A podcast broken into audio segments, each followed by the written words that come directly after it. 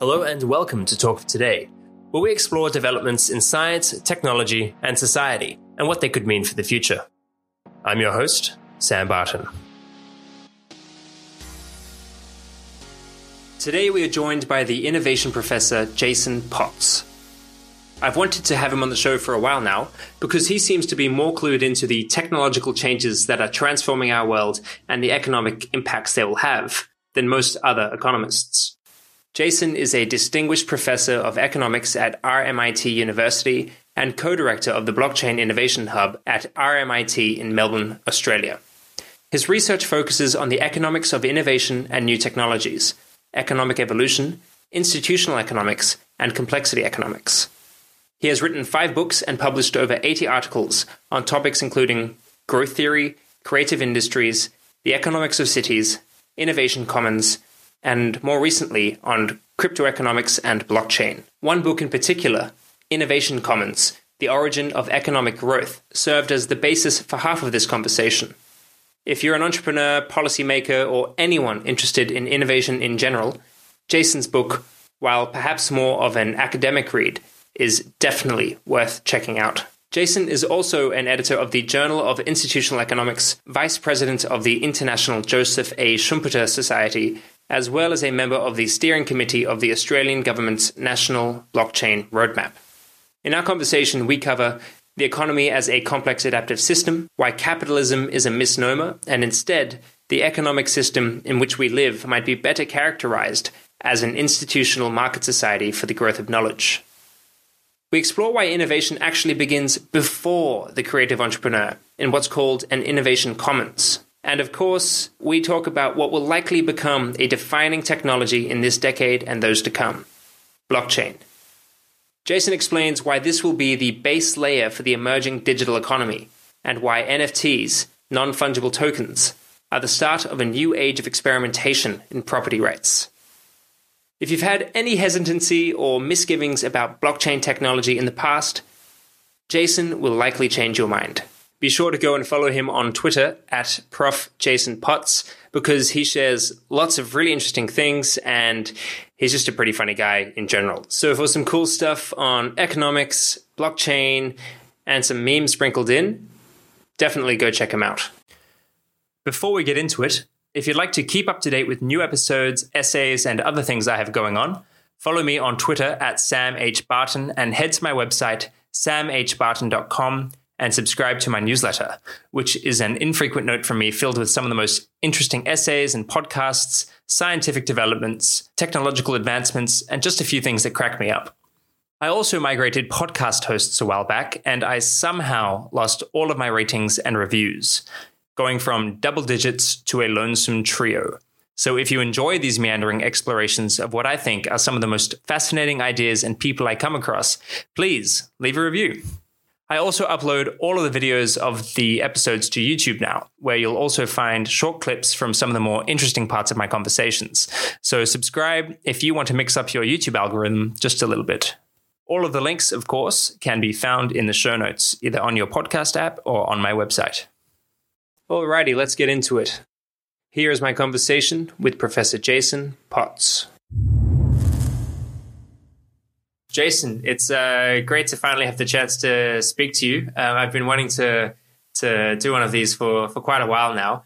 Um, I was I wanted to initially just catch up to chat about uh, crypto in general and and to hear your take on things because I know that you know uh, you, have written a bit about um, I guess the economics of blockchain um, among many other things. But when I started diving into your work um, in preparation for this interview, I realized that you've done a lot of work on uh, innovation and um, the I guess how innovation can come to be. And um, I just thought that was yeah. I think I th- having read your work, I, th- I, think it's tremendously fascinating, and I think it's something that I really want to dive into at the beginning of this because innovation, uh, the creation of new technologies, entrepreneurship is so foundational to growth, um, to improving the world at large. And uh, I think that you've done some really interesting uh, exploring into um, well, where it all begins. And it doesn't, and as I've learned, it doesn't begin in the hands of the, the creative entrepreneur, but actually far before before that. So I guess before we dive into innovation and how it really comes to be, um, perhaps you could just give me a brief tour of your intellectual history because I'd love to hear about you know how you how you've come to be doing what you're doing and um, how your interests have have um, changed and evolved over time. Yeah, thanks, Sam. Thanks for having me on here. This is I'm looking forward to this. So I'm what's called an evolutionary economist. Um, it's a sort of a heterodox economist, um, and what that has meant to me is that I've my training in economics didn't follow a sort of mainstream neoclassical path, but really focused on um, a lot of classical economics, a lot of what's called post Keynesian economics, which is a lot of the monetary expectation stuff, um, a lot of evolutionary economics, which is built around the work of Joseph Schumpeter, um, who sort of really focused on creative destruction and um, economic dynamics. But at the core of all my work, the, the, the thing that makes me distinct as an economist, um, and then has sort of guided my career and research program, is this intersection of um, evolutionary biology and economics, evolutionary economics, with this idea that an economy is a complex, evolving system. And to have that metaphor of a complex, evolving system as the guiding analytic framework to understand economic dynamics. Um, that's, that's, that's been me right from the start, from my honors degree through my PhD, through my entire research program has just been developing that line, um, which has taken evolutionary economics in the sort of sense of um, you know, biological mechanisms of variation and selection um, applied to an economy where variation comes from entrepreneurship and selection comes from market dynamics um, to give you this idea of an evolving economy. Um, what is evolving? Technology and innovation. So, and knowledge, basically. So, the, my conception of an economy differs from um, a sort of mainstream. And, and again, I, I, you know, I, consider myself. I'm not against mainstream economics. I'm very, I very much swim in those waters. Um, but where I differ is my fundamental view of an economy is not as an equilibrium system. It's not sort of drawn on you know physics um, techniques, but really to see an economy as fundamentally made of knowledge, um, you know, humans as carriers of knowledge, um, knowledge that we carry not just individually um, in our own minds, but between us, um, which therefore makes an economy a complex system of knowledge where the ability to make any technology is not something that any one person has, but the capabilities that exist between us. Um, that's an old idea. That's Adam Smith, right? That that goes deep in classical economics. Um, you see a lot of a lot of aspects of classical economics. I still think are you know, fundamentally important um, in this, this, sort of view of how an economy is an evolving, complex system. Um, that view was, to my mind, you know, when I was learning economics, the the, the, person that just most resonated with me was Joseph Schumpeter. Um, also, another economist called Thorstein Veblen, who's now thought of as a sociologist more more so. Um, but this vision of an economy as being something that's not made of goods and services or commodities, but rather an economy that's made of knowledge. And um, an economic system is a set of institutions for organizing and coordinating the growth of knowledge. And that vision of an economy as an institution for coordinating the growth of knowledge and that growth of knowledge explains wealth. It explains why are some countries rich or poor, why you know, um, you know, where does um, you know, what does human progress consist of?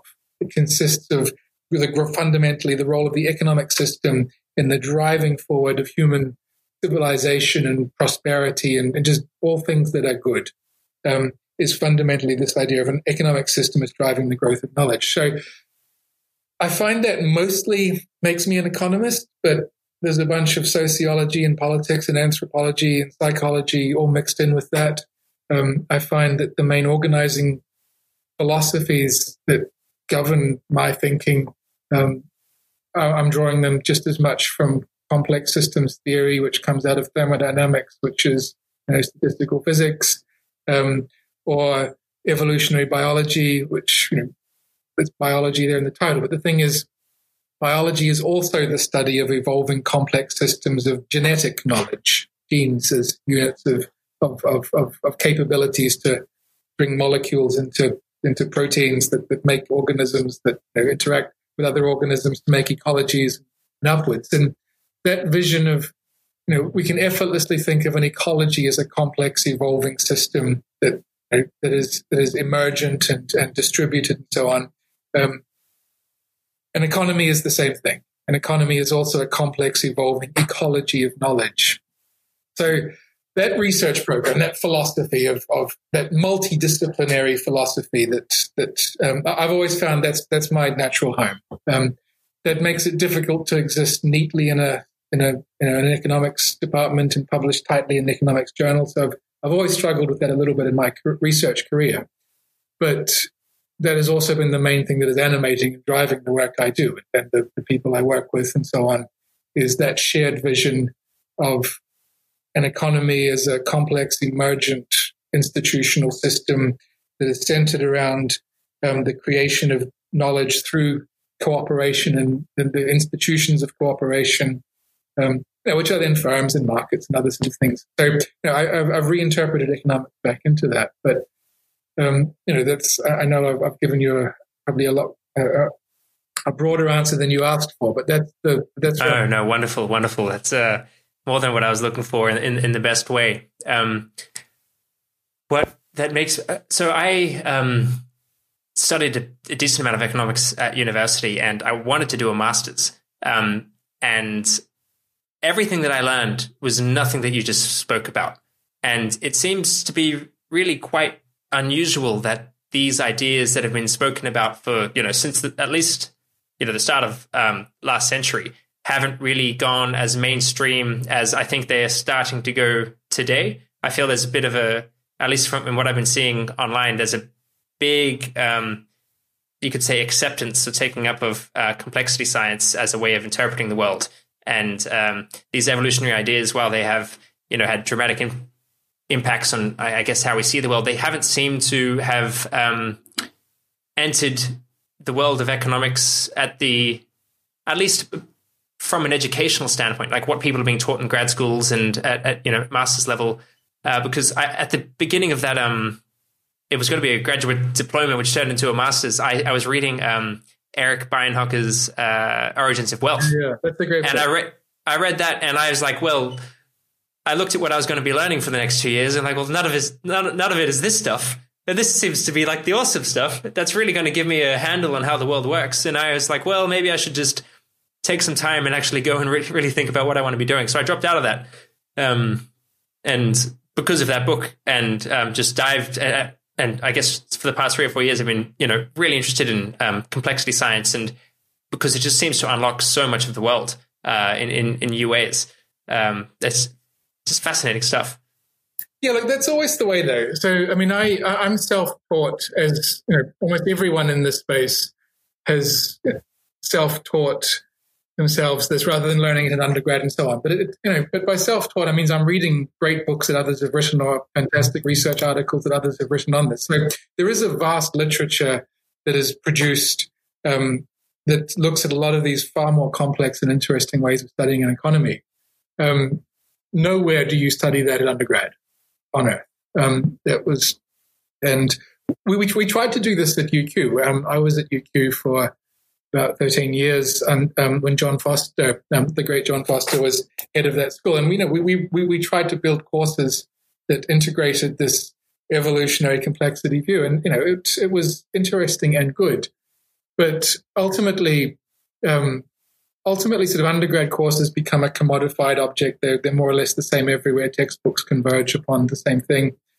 Um, so you know, I, I I wish I'd been able to study that. I wish you'd been able to study that. Um, but you know, I don't hold out a great deal of hope that the future will look significantly different undergrad. But this is true of everything. This is you know, um, if you studied psychology, for instance, and um, what you learn in undergrad psychology will be very different to what you end up doing you know, in a research PhD, which will take you into far more interesting places. So, and again, I, I, I do think there's significant value in just learning the basics, like the learning the, the, the sort of the, the core standard static models. Um, There's a lot of discipline in that. There's a lot of just basic knowledge you need before you can mm. confidently go on into the higher mountains and study the, the more complex things. So, um, you know, thus it will ever be. But that's all the more. I mean, um, that's all the more reason to um, persist with more you know, adventurous PhDs and advanced training.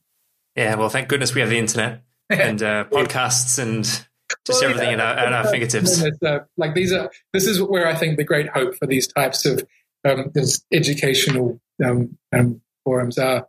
So yeah.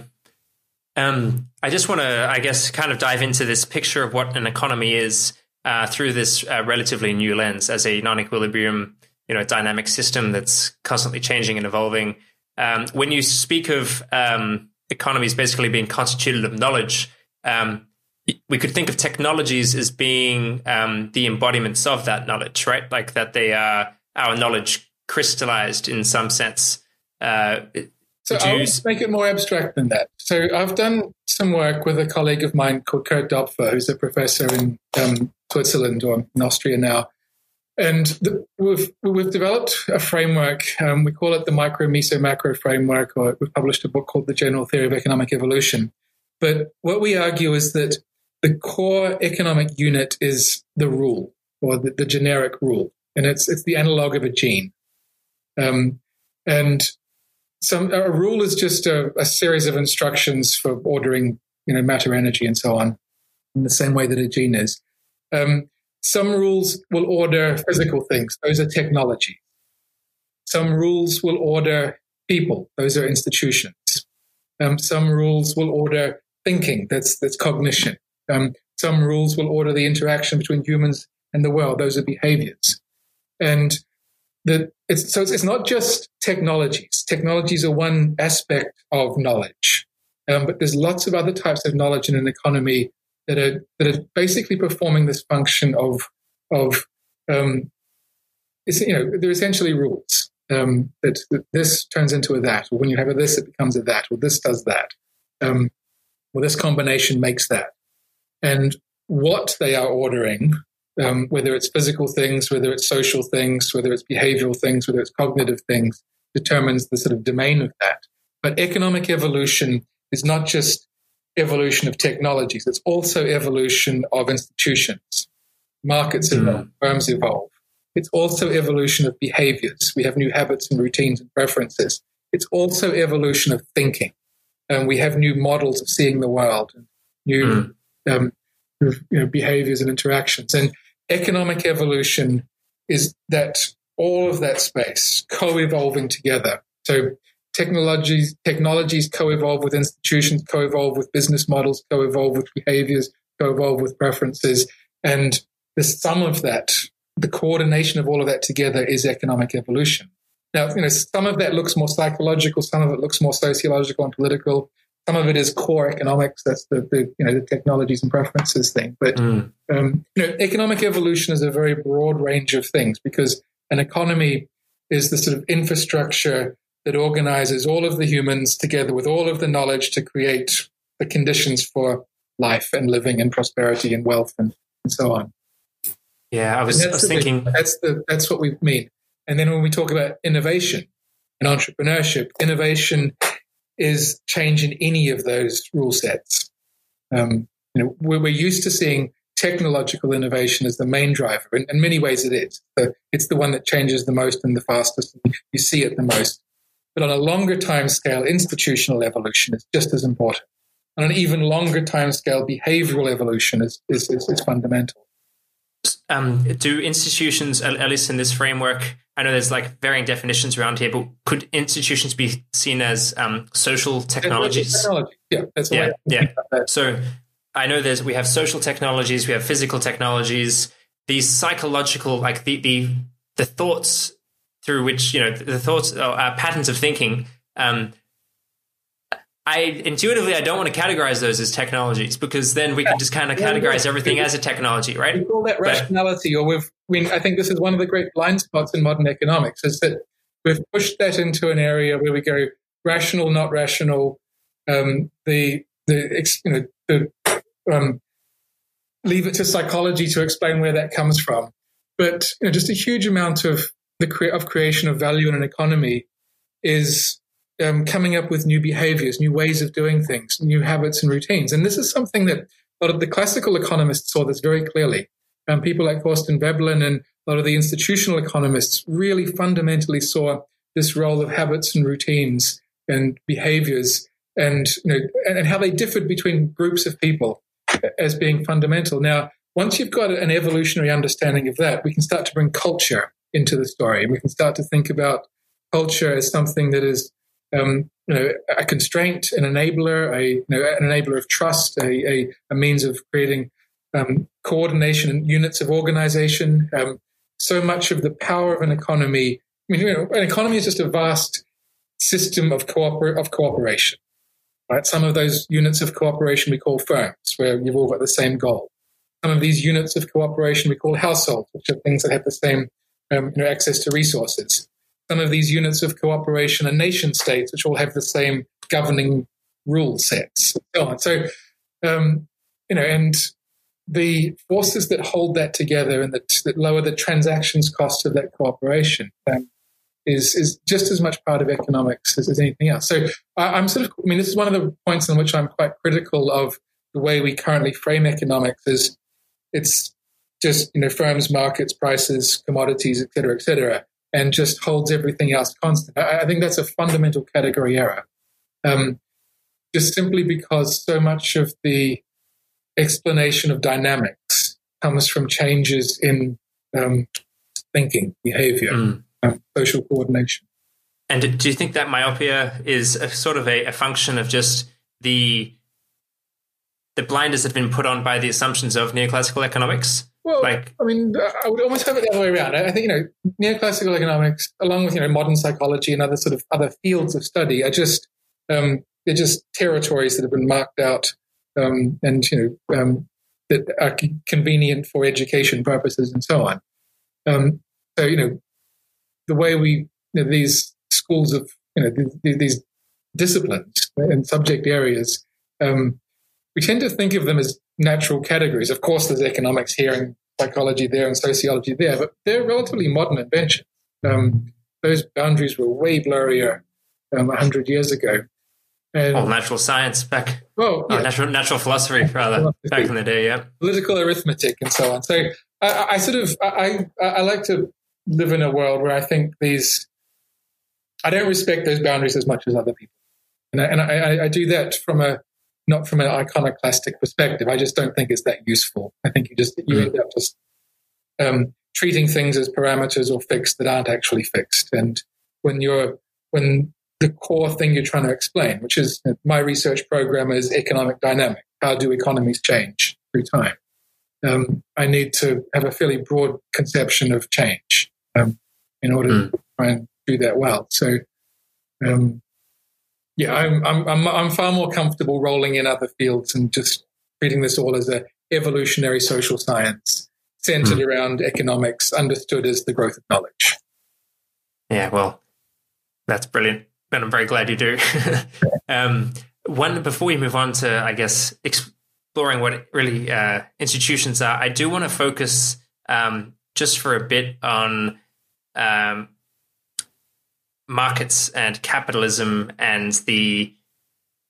So a lot of um, ire and I guess anger and angst is directed towards this thing called capitalism. Um, and I think that we are uh, some of us are at risk of throwing out the baby with the bathwater because it is without a question that um, the machine of capitalism spews, uh, you know, noxious fumes which are smothering the earth, right? Uh, in the form of climate change and all of that. However, capitalism has delivered us from uh, poverty. At least, you know, 19 out of 20 people used to live in poverty way back when. Now it's one in 20 or something or other. Um, and it's not all in this in, uh, through this lens of I guess the economy as a complex adaptive system that's that's constantly evolving, uh, placing selective pressures on certain technologies and ways of doing things. Um, this like capitalism is not this um, this evil thing, but rather it's just something that itself could evolve, and uh, it is indeed actually tremendously useful. So I guess my question is could you explain how markets place selection pressures on uh, new technologies and new ways of doing things, and uh, I guess why this is actually quite important for the uh, our uh, for progress, for the growth of well-being, for just making the world a better place? Because I don't think enough attention's being actually put on that.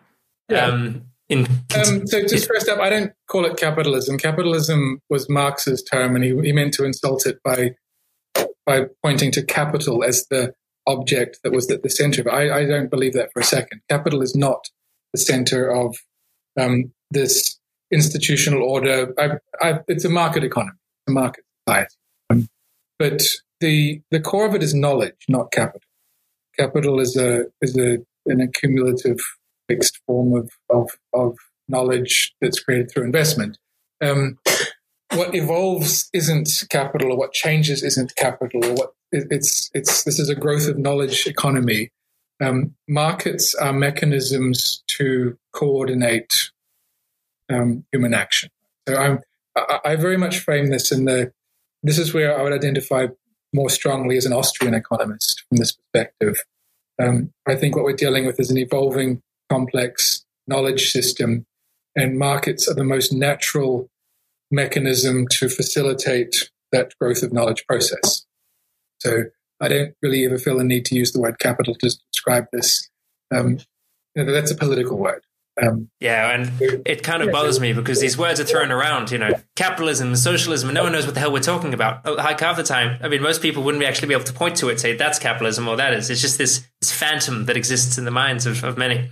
So I contrast the system we have now, um, you know, a market economy, not in terms of a capitalism versus socialism or not capitalism, the planning systems, but a market economy versus a versus an, a um, a feudal economy, where you've got, I think, the the, you know the modern order that we that we, we live in um, evolved out of a feudal order, where you had, um, you know, was was essentially characterized by static knowledge. You had the kings or the lords and manors and so on would rule over the serfs, and there would be fixed social relationships, fixed and governed ways of seeing the world, fixed and governed jobs and positions in society, um, fixed and governed knowledge. Um, there was no mechanisms for creating new knowledge. And the world that we've, you know, our modern world differs from the previous world because of this set of mechanisms for growing knowledge. Those set of mechanisms for growing knowledge, if you want to call it capitalism, we can call it that. I prefer the idea of calling it a market society, but that's what's new and different. Now, that old world um, you know, it was fantastic if you're at the top of the pile. It was probably horrible if you're at the bottom of the pile. But the one thing you knew is that you weren't going up or down. You were whatever you were born into was what you would die into. Um, it was you know, the future would look like the past. It was just static. There was no new knowledge. Um, yeah, there was bread and there was horses and there was you know an economy that was producing stuff.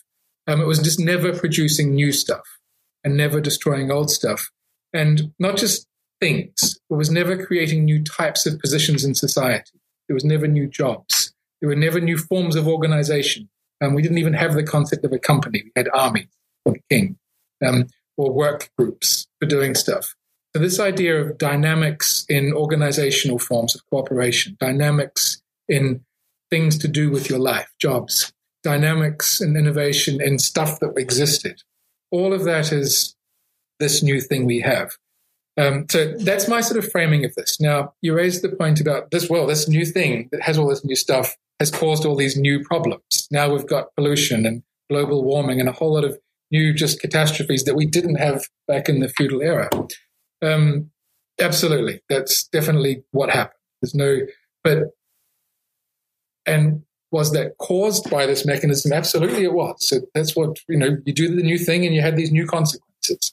But what you know where my faith resides is not in overthrowing the system to go back to the old system where we were fine um, but rather leaning further into this new system going okay we've got a new problem we've got to solve this new problem.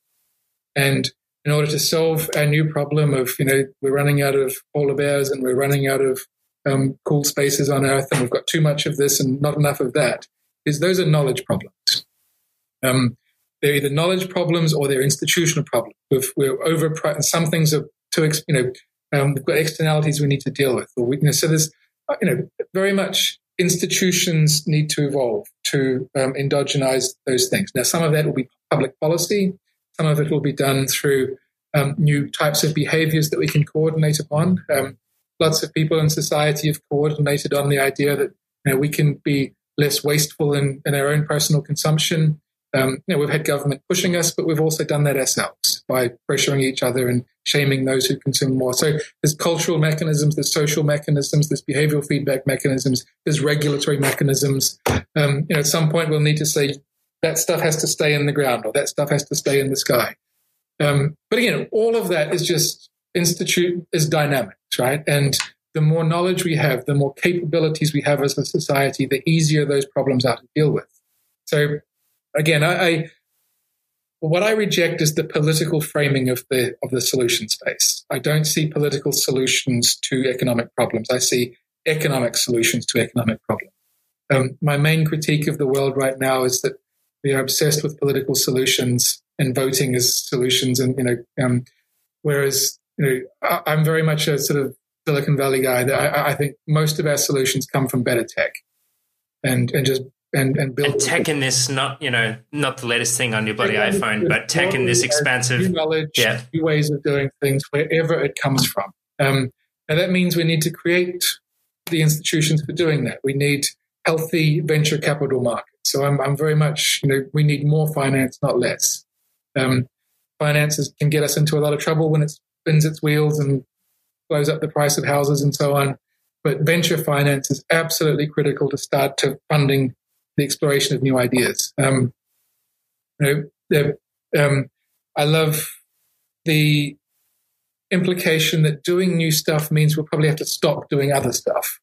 Um, so, you know, which means existing jobs or businesses um, will sometimes often need to be destroyed. Um, that's horrible and painful for those who go through it. And that's the role of politics is, is, is, is helping those people or companies or resources through that transition process.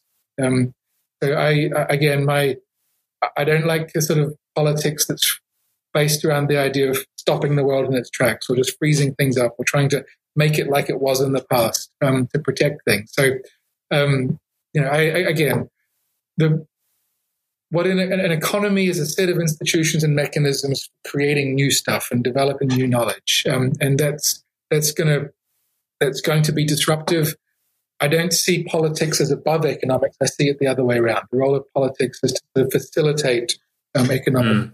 capability. Now, um, again, that's a that's that's a perspective that I've developed, and I, I and mm. I, I think a lot of the discussions that we end up having around you know the relationship between the economy, sustainability, political crises, globalization, and so on gets caught up in this idea that these economic problems have political solutions.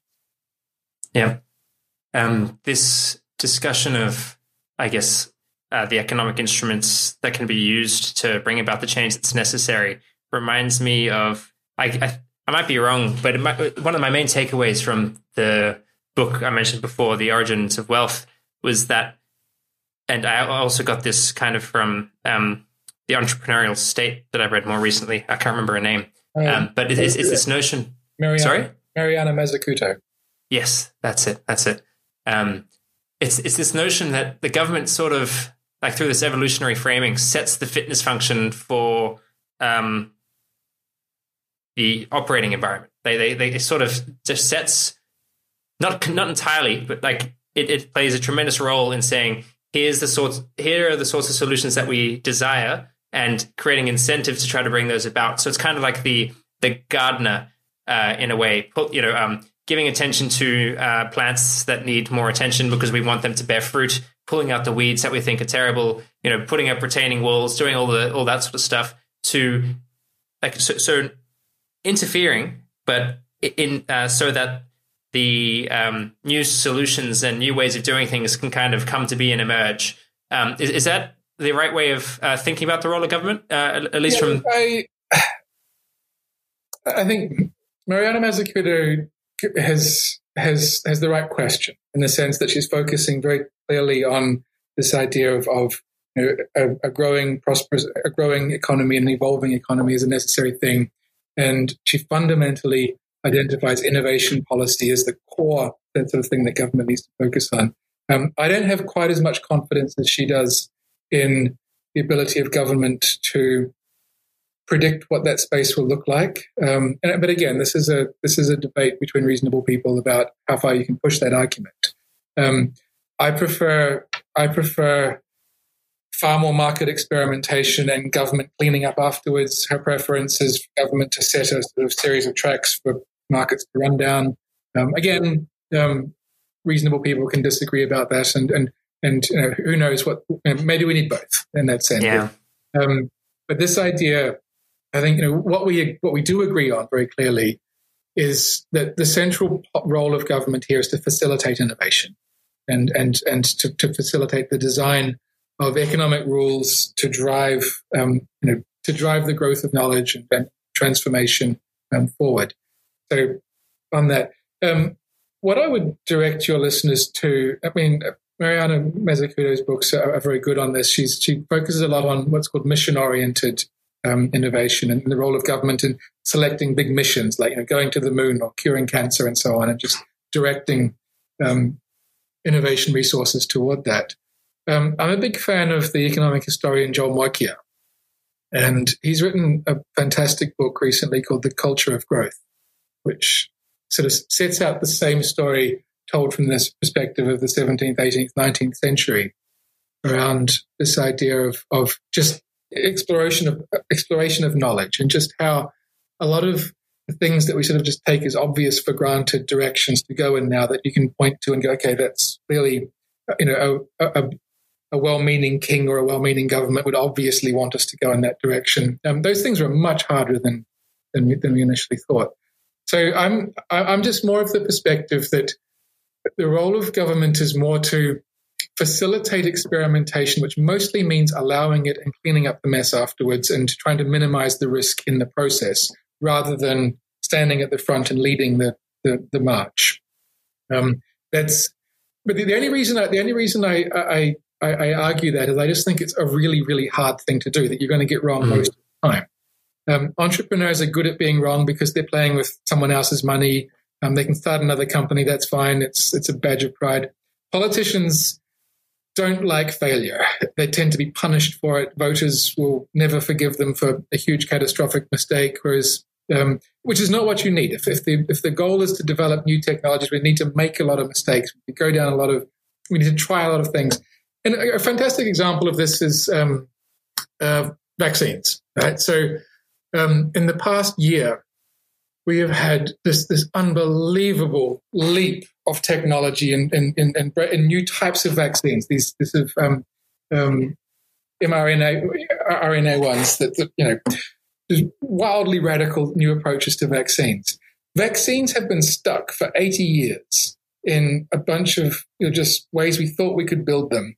And, you know, just a whole lot of things that we knew were viral that we could never fix. And, and suddenly in one year because we had to, because we just more or less just said, look, just try everything, just throw money at it, try whatever you can. We've got like six new, whole new genre, types of, of vaccines that have been developed and built and pushed out to market in the space of a year. Um, I read that as an example of what happens when you when you pull back the restraints and just go, look, let's just try everything because we have to. Um, so I, I'm, I'm, what that does is it makes me more optimistic about a whole bunch of other big hard tech problems, including global warming, including um, just dealing with you know vac- um, uh, sort of all sorts of resistant bacteria resistant sort of things, and just you know um, solar cells and just whatever. Right? There's a whole lot of things that um, when we are willing to make more mistakes and, and tolerate more failure and just push harder, we can deliver a whole lot of new stuff. Um, the other example I'll give of this that, that is that is in my wheelhouse right now is the whole crypto space. Um, there's the thing about I, I'm an innovation economist. I study innovation, and I tend to go where I think the most fascinating parts of the innovation economy are. And for the last five years, just absolutely by far the most interesting part of innovation is, is, is in crypto and blockchain. Um, because it has just been moving so fast. You know, we've just it's the the the, the cycle time between development of a new bit of tech and the adoption and, and building it out is, is, just months, not years, and so on. Um, that's a good example of an area where that is against Mazzucato's thesis. You know, there's no sort of government departments that are driving this or large publicly funded research centers devoted to it. Um, in fact, there's you know there's a lot of effort to try and stop it. So, and again, I, am just this is one case example. I, I don't mm. want to get on that too much, but these are the sort of vaccines in the crypto space are two just very recent examples where we've seen enormous acceleration of innovation, um, precisely when we were just willing to try everything, experiment. um, in the vaccines case, money no object. In the crypto space, um, it's all outside of the regulatory protection. So yeah, and it's because money's no object that crypto's getting you know getting more backing as well, right? Yeah, you know, so, money prints a go burr. innovation can move very, very quickly, and, and, it still can. And you know, we're, we're not at. I, I don't think we're at a kind of a point where we've picked all the low hanging fruit, and you know, the, the golden era of innovation is behind us. I think we're still especially in the digital space. And the thing about the, the vaccine space is that it's digital biology. Um, so, you know, there's, you know, the next thing will be quantum and we'll be able to hit, hit this stuff with massively more powerful computing. Then we're going to go into machine learning and, you know, artificial intelligence and deep learning and so on. So, uh, you know, the, the, the space of technological opportunity, I think, is still is still expanding in front of us. So I'm I'm more concerned about how do we move quickly into that space um, the, the, the, opportunity cost of slowing down um, worries me a lot less than the, the, the what, what, we're missing out on. Mm. With Elon Musk on I, I think we're not yeah. pushing. Yeah. Um, I think I'd like to come back to this discussion about, um, I guess, the role of government and, and innovation, uh, but perhaps after we come, after we explore what the Innovation Commons uh, actually is. Um, it, just briefly, before we get onto that, um, could you explain what an institution is? So I understand. So an institution means something slightly different in different fields. Um, in economics, institutions are the rules of the game, referring to the rules. So it's the, the set of constraints within which behavior is permitted. Right? So that's a kind of institutions as the box in which society mm. moves, and you shift the sides of the box, you change the types of behaviors that are permitted. So economists understand institutions as the set of rules or the payoff matrix that that, that, that defines the set of behaviors. So they're um, everywhere. Like I, I, my friend group is an institution of sorts because there, there are rules by which we interact. There are things that we do and things that we don't do, and they are mutually institution. But, but the yeah. thing, what it's doing, what the institution is doing, is an institution is a rule that coordinates social interaction. Right? Um, now, for what is an economy? An economy is made of cooperative social interaction in order to create and use knowledge, to make stuff, do stuff, trade things. Um, so institutions are, are social technologies that define the type of cooperation that we can do. Um, so we'll get to this soon, I, I, I, hope. But I sort of think of blockchains as a social technology that automates a lot of these. these yeah, yeah. The, the, reason why I wanted, like, I, I, thought it'd be good to talk about um, institutions and innovation commons and using blockchain and distributed ledger technologies as like a perhaps a case study or a way to flesh out the uh, the the our understanding. If, if, we're going to explore the space of what is an, an, an, innovation commons, what is an institution, we could do so in the context of crypto because it's quite new. We are seeing um, there are new innovation commons um, just by virtue of the fact that we have the internet. Um, do, do, you think that's a, a, decent way to kind of explore these uh, these ideas? So, I mean, I, can talk, I just want to talk about what I mean by innovation commons because um, yeah, yeah, yeah. So there's, there's two words there. There's innovation and commons. Innovation is growth of knowledge um, commons is a type of organizer, is a, is a, is a way of organizing um, people around resources. So um, we can organize people and resources with property rights, where we go, this is mine, this is yours. Um, property rights enable us to have markets. Right? So you can't have markets without property rights because a, a market is an exchange mechanism that transfers property rights. Um, I give you my thing, you give it Um, you give me something else. So property rights gives us markets. Firms are another way to organize people um, with hierarchy. So you have someone giving instructions, rules, passing rules down. You will do this, down. So we can use hierarchical organization. Um, a government is also a hierarchical organization. That's a compulsory one. A firm is a voluntary one. So we've got voluntary hierarchy, compulsory hierarchy, property rights and markets. The other form of organization are commons. And a commons is an institution where we've got some rules about how we're going to govern the our, our, use of a shared resource. So a commons is an institution built around a common pool resource. So that resource might be a, a traditional one is a forest where we are, you know, hunting in it or, or gathering berries in it or whatever, or fisheries or a watershed or access to a to a to to, to water or, or some or or, or um, the atmosphere that we, we, we breathe. So a commons is a way of coordinating or coordinating a group of people, a social institution around a, a resource. Um, but that resource could also be privately held. We could turn this into a market, or it could be publicly held. We could turn it into a common, a, a public good. Um, the thing about a commons is that a commons is in many situations a very efficient way to organize humans um, because what it does is it trades on the idea of a community. And there's a group of people that already know each other, that trust each other, um, that can at very low cost coordinate their use of a shared resource. So we tend to see commons work quite well. We have stable communities. So access to a community resource, um, a community garden, for instance, can be a commons. Um, the sidewalk can be a commons. Um, but commons, the problem with commons is plural, is that they're subject to free riding. Um, I can go in and just take all the berries in the forest, and now there's none for you. Um, so you've got to have a way of punishing me or restraining my free riding on that. Um, at some point, property rights, um, I can take you to court, or public goods, um, I can put you in prison, are solutions to that problem. But they're high cost solutions, expensive to run property rights system. Um, you know, one in every 10 people in your population has to be a lawyer. Um, it's expensive to run a government. You know, one in every 10 people in your population has to be a politician or a policeman or whatever with that. So, you know, the public goods and the market society ones are both solutions, but they're, they're relatively expensive solutions. The thing about a commons when it works well is it's efficient and very low cost. Um, the problem with commons is that they don't scale very well. They tend to work well for small groups. They don't tend to work well for big groups.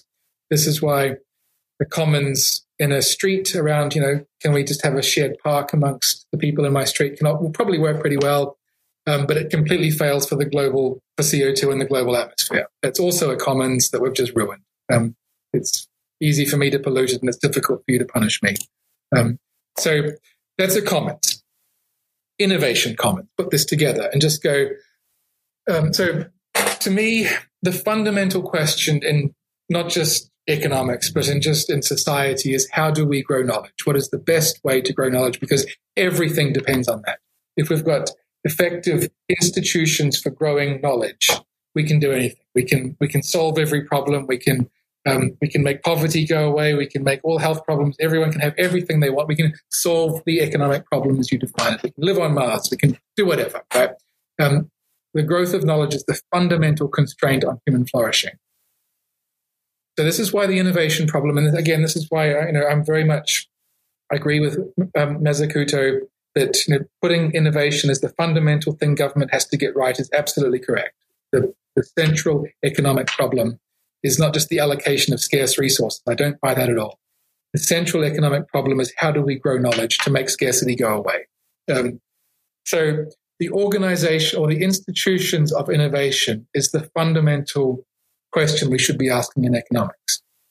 And this brings us to this okay, so how do we organize innovation? And um, well, we have firms. Firms create, you know, new ideas and they try and push them to market. And for that, we need effective property rights and markets and venture capital. And, you know, we need a whole lot of, you know, our market institutions need to work very well if firms are going to be the mechanism we're going to use to grow knowledge. Um, public science, universities, government research departments have produced a huge amount of knowledge. And this was what Mariana Mazzucato was pointing to when she go when she you know said her iPhone and said, look, most of this was built in government research departments. True, but it was commercialized. It was the innovations took place in the market. Um, so, so you know, so we, we can we could rely more on public funding. Um, we could we could use that mechanism. But if that's the case, we need um, we need to we need to politicize innovation. We need to you know, basically deal with this question. Okay, what should we be innovating on? Both um, this way. Um, I that could work. I'm less trustful of that because um, voting tends to. Um, I'm not a huge fan of, of, of, voting if if the objective is, is to is to, is to new things. That's the whole. It kind of goes against the the general aim. Like novelty is um, interesting because it's new and kind of uh, well, technically it is new, but it's it's um, it's surprising, right? Like yeah. the whole point is like one person has a crazy idea and it just so happens to be awesome. At the beginning, yeah. everyone thinks it's madness.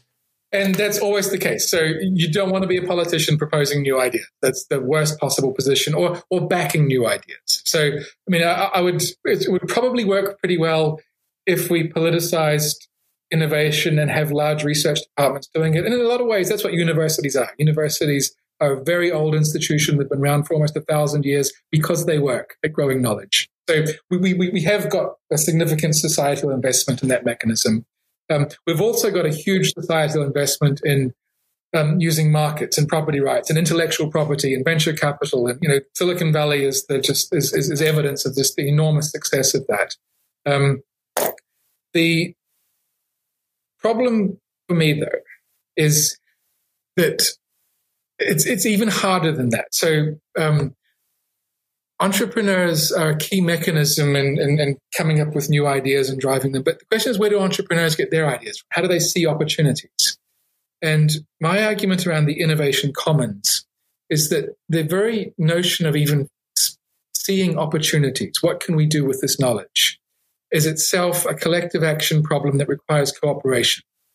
And um, now, one solution is that we just rely on genius entrepreneurs. So we, we go, Elon Musk, fantastic. Come up with more ideas, Elon. Um, or we, we go back in history and we go, okay, um, Bill Gates or, or, or Steve Jobs. Um, you know, we rely on the genius entrepreneur that can have all of the ideas.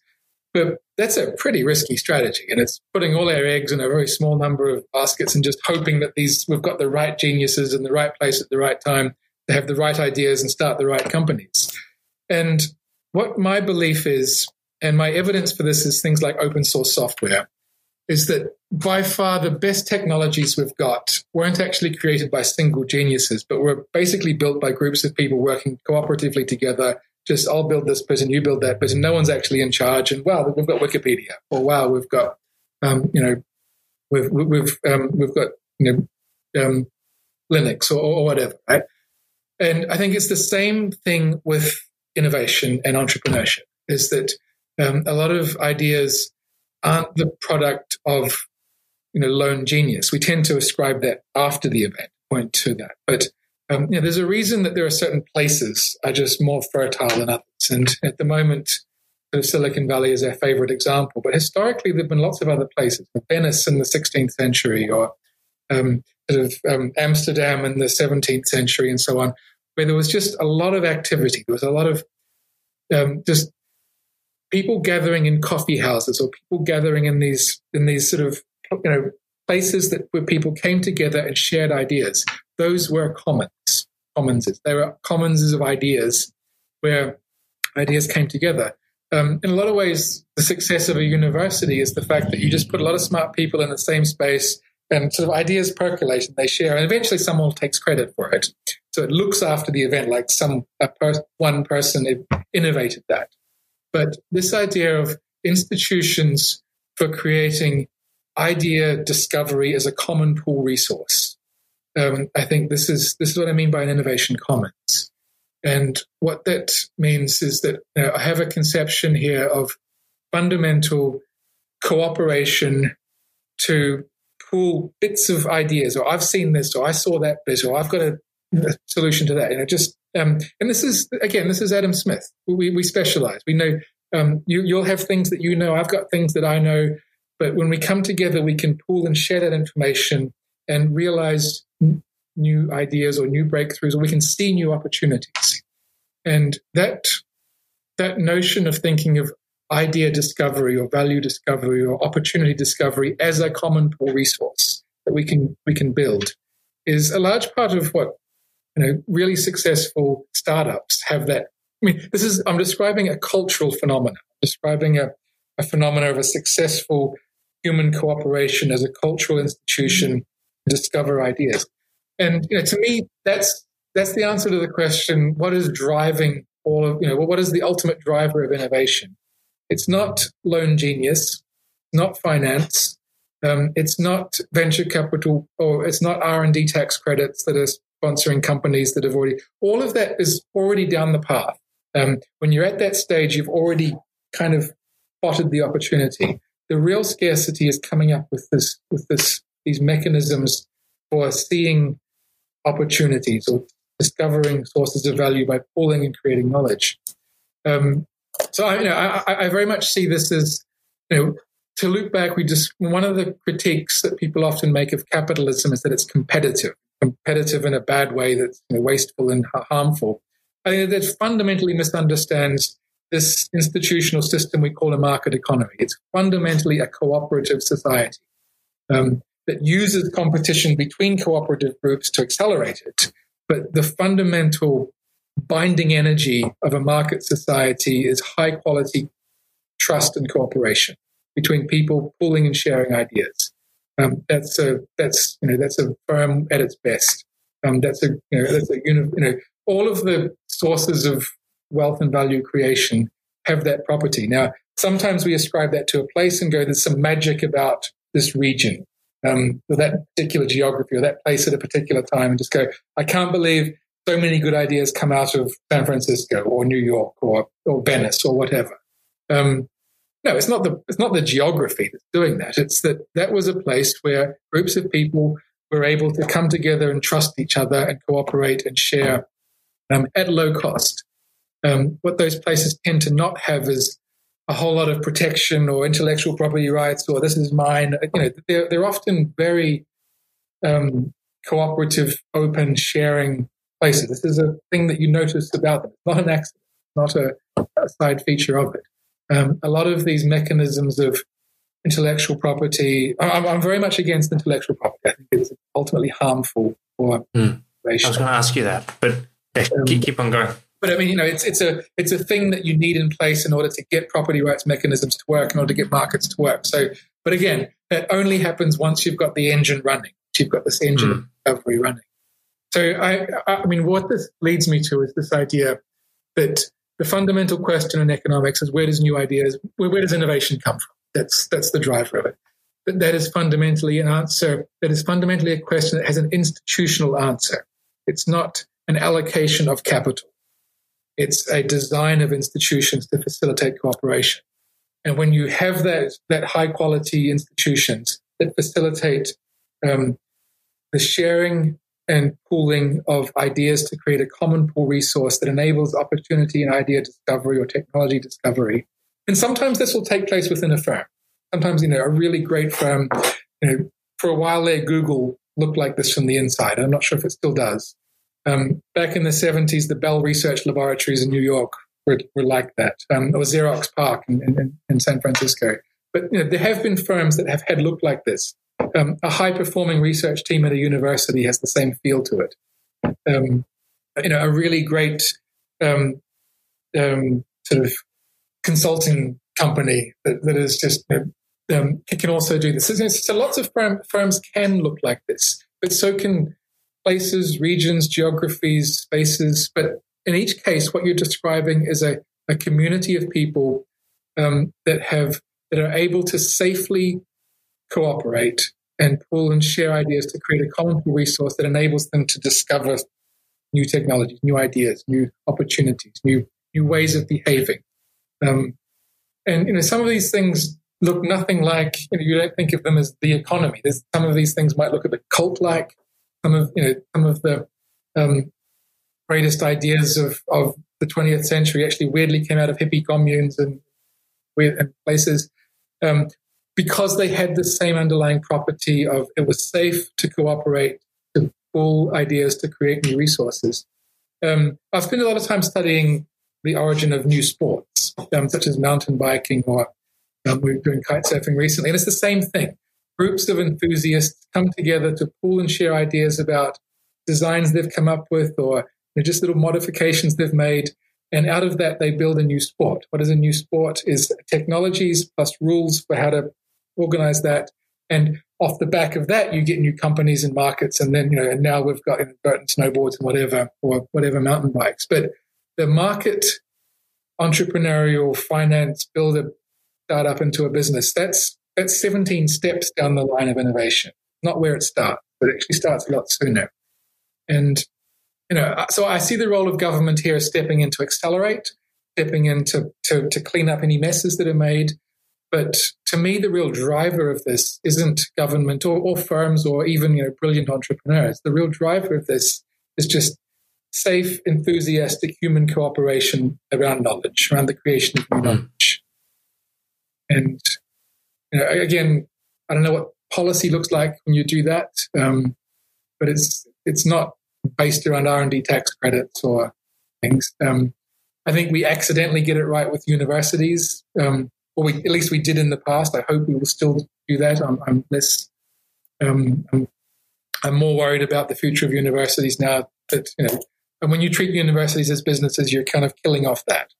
Um, so you know, again, this this I think it's easier for governments to mess this up than it is for them to get it right. But at least mm. part of the plan here is, um, you know, because what I'm describing here in a lot of ways is is um, enlightened wastefulness or you know a, a, but see in the long run it's actually efficient right like that's what evolution's like well, it's it's inefficient if you look at the isolated instance but like the search costs uh quite like evolution's kind of the only thing we've got for you know surviving across time and it looks wasteful initially right. but and that's a huge lesson that we take that you know that evolutionary biology has taught us is, is that wow that's wasteful but uh, on a short period of time but on a long period of time how did it do that? That's amazing. And it's you know, well, it brought us here, right? yeah. well, you know, billion so, years of that. But I just take that as, as meaning, you know, experimentation.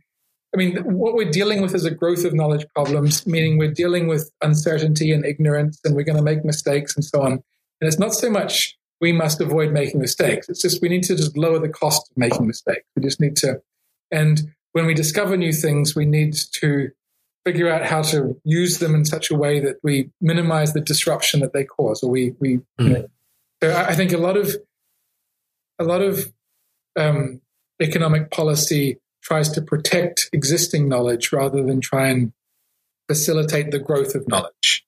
So, you know, again, I we shouldn't be protecting jobs; we should be protecting workers, um, or we yeah, should be protecting yeah. people. Um, we, you know, yeah. It's something that kind of um, annoys me about some of the the uh, discourse around uh, automation. That oh, you're destroying these people's jobs, and I see it as liberation. It's like, well, these people actually don't be spending their time doing this anymore, and it's not the company's um, responsibility to ensure that they are okay. It's actually the role of the government. So your IS shouldn't be directed towards the companies. It should be directed towards the government and ensuring that everyone is taken care of and has their has healthcare, basic needs. I agree. Yeah. I think that's the right framing of this. Um, it's you know it requires a certain boldness because you have to um, you know you there's, there's, there's very clear lobbying. There's, there's a you know there's there's a there's a there's, there's a person there that has a job and, and and suffering and will vote against you if you do not offer to protect them. But um, you know I, I think this is a this is a great lesson of the 20th century was the costs of doing that. That um, more automation is coming, and it's it's not just going through the you know the the blue collar mechanical parts of it. It's coming for the white collar jobs. It's coming for it's coming for all sorts of things. For anyone listening out there who wants, if you're not aware of like probably the biggest development in artificial intelligence, at least I've ever seen, GPT three. I mean, if you want to, if you want to have your um, university essays written, just leave it to them. Leave it yeah, to GPT three. Beginning of this as well. So anyway, so, so anyway, more disruption is coming, and we need to figure out how to just you know, how to how to flourish and make use of these new technologies. I mean, they, they, they are disruptive. There will be harmful ways of using them. Um, but there will also be lots of amazing surprises that we can put these to. And I, have I'm a big fan of um, an economist at George Mason University, Tyler Cowen. He's written a lot of quite, you know, what I think are very good works on this. Um, but his point is, he points to chess and goes, the, the, you know, the thing about chess computers is it's not that human beats chess computer and, you know, and, until they don't, or chess computer beats human and, and now forever. It's that the, the winning strategies right now, even in, in something as, as rule bound as chess, is actually human and computer working together can beat anything. They can beat computer by itself or, or human by themselves. Um, and, and that's a model for what this is going to look like in the future. Is that this you know, automation that's coming out of machine learning and the Boston Dynamics dogs and whatever, right? Whatever's coming, is that what both history teaches us, and you know, and this this is this will continue to be the case, is that it's not the case that just you know you're gradually the machines will take all the jobs and there'll be nothing left for the humans to do. It's that the humans will be made far more powerful and capable and find interesting new things to do with machine cooperating with machines. Um, um, and the ability to do that, I think, is the fundamental capability that we need to develop. Yeah. And that's a role for education. That's a role that many people will need help with. Um, I think this is the great digital divide, or that this is how this is the risk of leaving people behind, that if they can't effectively work with the new technology, mm. not against them, not instead of them, but with. Them. Mm. And, uh, and, so I see, um, to my mind, it's education that is the thing that we need to reform most. And you know, our education system is built around an industrial economy where you slot it into a system with a machine or with an uh, with an organizational apparatus. Um, I think we're starting to see shifts in universities now where you know we'll, we'll, you know we talk about lifelong learning and so on. I think that's a little bit glib and cliched, but this idea of of of needing to continuously retool um, to sort of stay at the front or to, to, to learn how to work whatever the latest thing is is something that we're going to need to figure out how to do. Now, whether that's universities and credentials, whether it's podcasts, whether it's just groups of people coming together and teaching themselves and and you know, do we need certification? I don't know, but I think um, the one missing piece of the puzzle right now is massive education reform in the education system. I you know, we're still living in a almost medieval education system um, that is that is you know it works well for some people, but there's a lot of people that it's failing and leaving mm. them huge amounts of debt and not a, not a great deal of ability to fund. No, no uh, my experience and many of my contemporaries is just you pay for a piece of paper and your education you get from YouTube. yeah. Um, yeah. So I just this, this discussion of innovation commons, um, the way that I kind of um, I get one of the key words that really stuck out to me was um, uncertainty. So you, the entrepreneur, cannot go out and create if the uh, well, they can't go out and create if they don't have the inputs for the for the idea. So the role of the innovation commons, I, perhaps role is the wrong word, but it's this distributed network of individuals who have little pieces of what could be the puzzle, or even before the puzzle pieces, like little bits that when they're brought together, um, give an idea of what the opportunity could actually look like. So it's yeah. the they're forging they're forging the puzzle pieces, and that's why it's so hard for the government to do it because the government they, they can't do that. All they can do is really create space for that in, yeah, in a way. I, like I, I, I, like the way you put that, and and I think that is um, the economists call that the knowledge problem, and the basic argument, and this was this was made very clearly by um, Hayek in, in, an article, 1945, "The Use of Knowledge in Society," um, is, is is just simply that mar- what markets are very good at doing is piecing together distributed knowledge um, because you know each person will know a little bit about local environment and conditions, and they'll have a little bit of insight into demand conditions here or supply conditions there. And by their actions in a market, they bid prices up and down. And prices are a mechanism for pooling that distributed knowledge so that anyone can look at the prices and sort of understand roughly what's roughly how to how to coordinate their own action with respect to that. So in this sense, markets are a core, a communication mechanism to coordinate distributed knowledge. Um, but that's that's the general economic problem. dealing with distributed knowledge. And it's also true in discovery of new knowledge. That you know, I, I'll have some insight into some things, and I might not even be aware of the value or the importance of what I have, or I might be thinking what I have is important and it's absolutely not. Um, but I, I only know that. I mean, so what I've got is fundamental uncertainty about the value of what knowledge I have, what its significance is, and what to do with it. Um, by mixing it with your knowledge, by mixing it with someone else's, we can start to reduce that uncertainty and start to figure out what we know, um, what we don't know. And, and through that, we can start to get more confidence about the value of the actions we might take. Actually, we should do this. Um, once we're doing that, we can start to form a plan. Okay, if we, I think we can do this. So uncertainty is reducing as we're doing this. Um, our confidence in our actions, our expectations are starting to form and rise. And once with this, we can now start to persuade other people. So I can start to go to someone with some other resources, capital or finance or a machine or access and go, look, here's what we've figured out. Come join us and we can do this together. And what you're doing, what you're observing there is this, as we're pooling knowledge, we're reducing uncertainty, we're building up expectations and plans, um, those expectations and plans make it safer for others to cooperate with us, give us others more confidence. And at some point, we go, all right, let's put a wrapper around this. That's a firm. Right? Mm. So, institutional wrapper. Okay, we're going to do this. Off we go. We put a plan. And I, I, I sort of that, see it as like, oh, sorry, continue.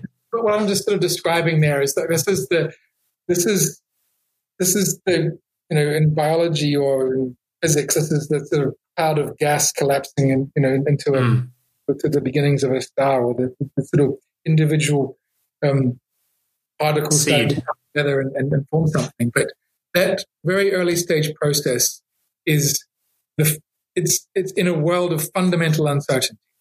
And unless you've got a mechanism to reduce that uncertainty and start to give you, to start to form confidence for plans, we have no basis for economic action other than just doing what we were doing before. Right? So, mm. the absence of that, we can't do anything new We have to keep doing what we were doing before. And, you know, that was the feudal world, right? That was the world of the, you know, apart from, there was 10,000 years till relatively recently ago. That was the world we lived in. We just kept doing the same stuff over and over again because we had no mechanism, no institutional mechanism to reduce uncertainty and enable us to form new plans. In fact, mm. the only place that ever took place was usually in, in war. We're going to go and attack them. I've got an idea. Um, so, you know, we, we, we saw innovation mostly directed towards stealing stuff or violence or, you know, not cooperation, the opposite of cooperation. And what is a market economy? A mechanism to harness that, co- those forces of cooperation and put it to use in discovering new ways of creating prosperity, which is incredible. You know, that's, um, so again, I don't call that capitalism. I call that sort of an institutional market society for the growth of knowledge. Um, I, I, I, like just discarding capitalism entirely because I think it just causes more problems um, than it actually solves. Um, and I like this this um, like what, what you were describing, this reduction of uncertainty. I, I, sort of see it as like the the sketching out of what the fitness landscape might be like. Um, it, yeah. We're getting greater resolution about what um, viable solutions might actually look like, and then you you get something to test.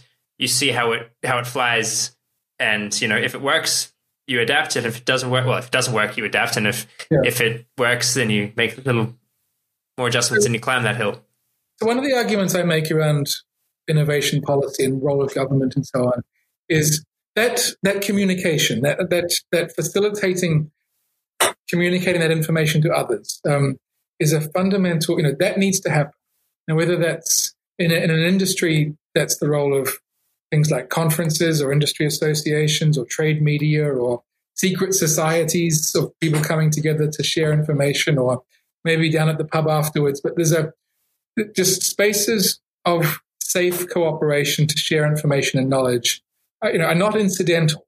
They're, you know, they're, um, we tend to not treat that as the fundamental thing that's driving this, but we, you know, um, it just so happens that every time those things work, we get success.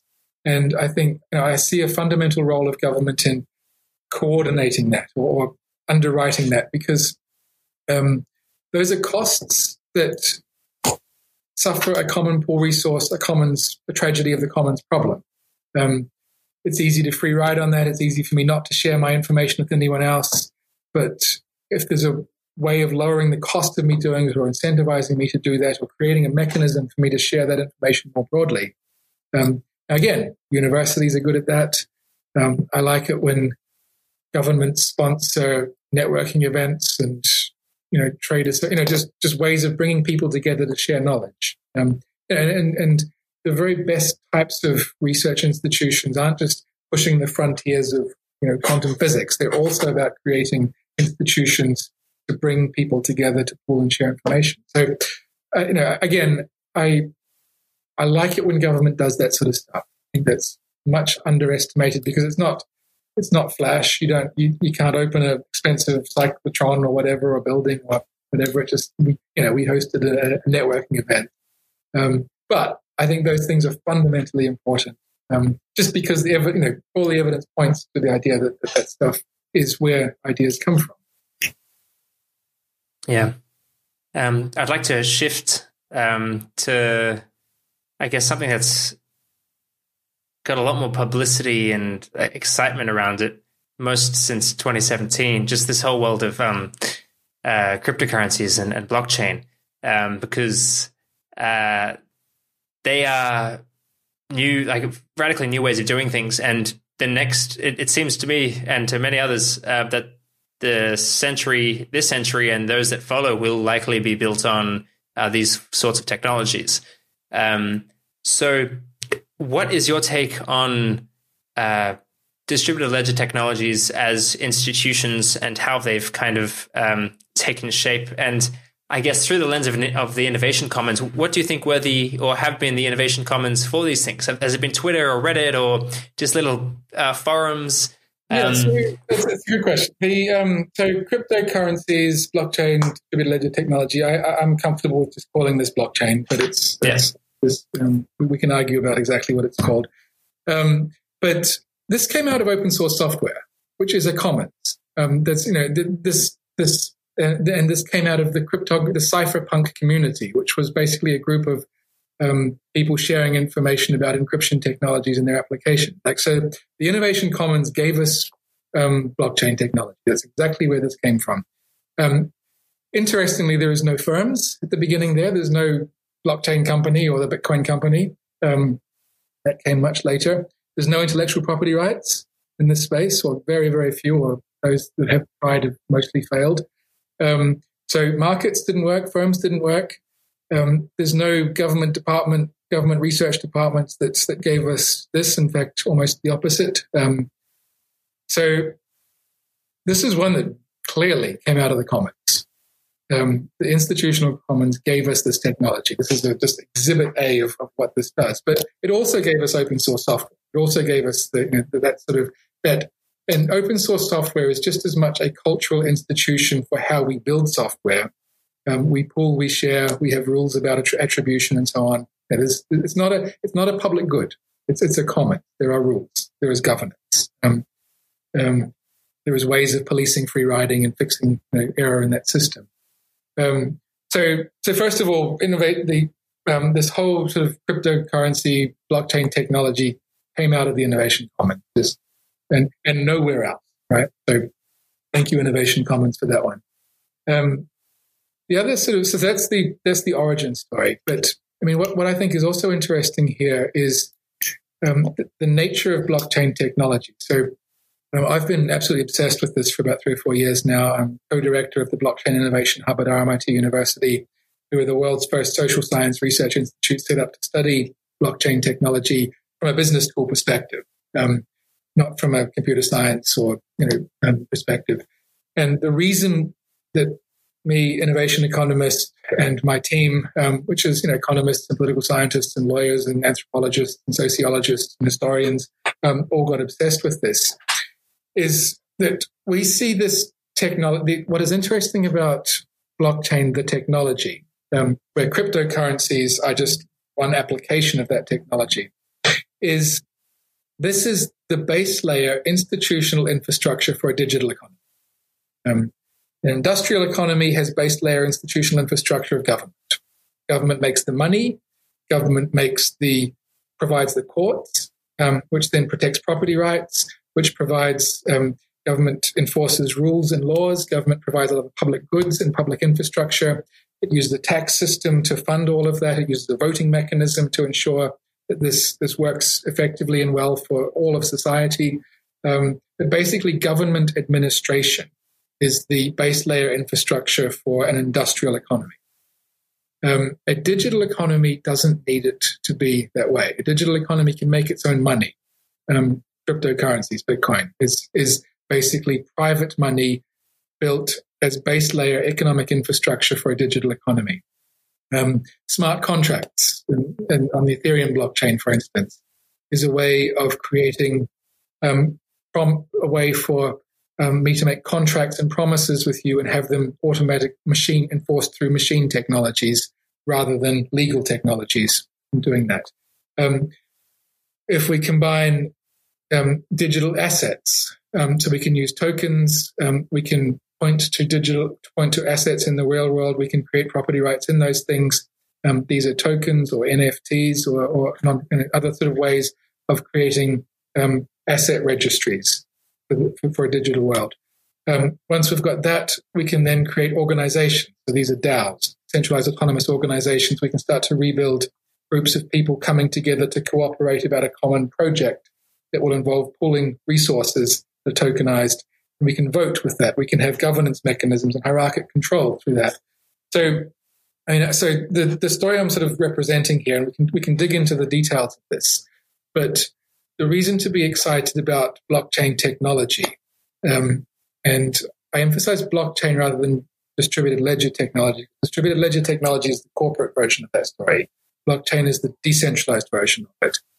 Is this is initial experimentation around building new institutions that are the base layer infrastructure of record keeping of who, what, um, what did they agree to, con- agreement, promises, um, all of the elements of trust that record who is involved in these transactions or contracts or cooperation or, or cooperation, um, what agreements did they make, promises, contracts, um, um, what, um, who owns which assets or which assets are held in common. Um, so we can create common pool assets and so on. But just the basic management of um, the of, of, ownership private ownership, collective ownership, group ownership, variations upon that.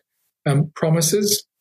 Promises are the basis of, of contracting and, and labor employment and so on. Any, any way we need to get our agreements into the future, we need to make promises.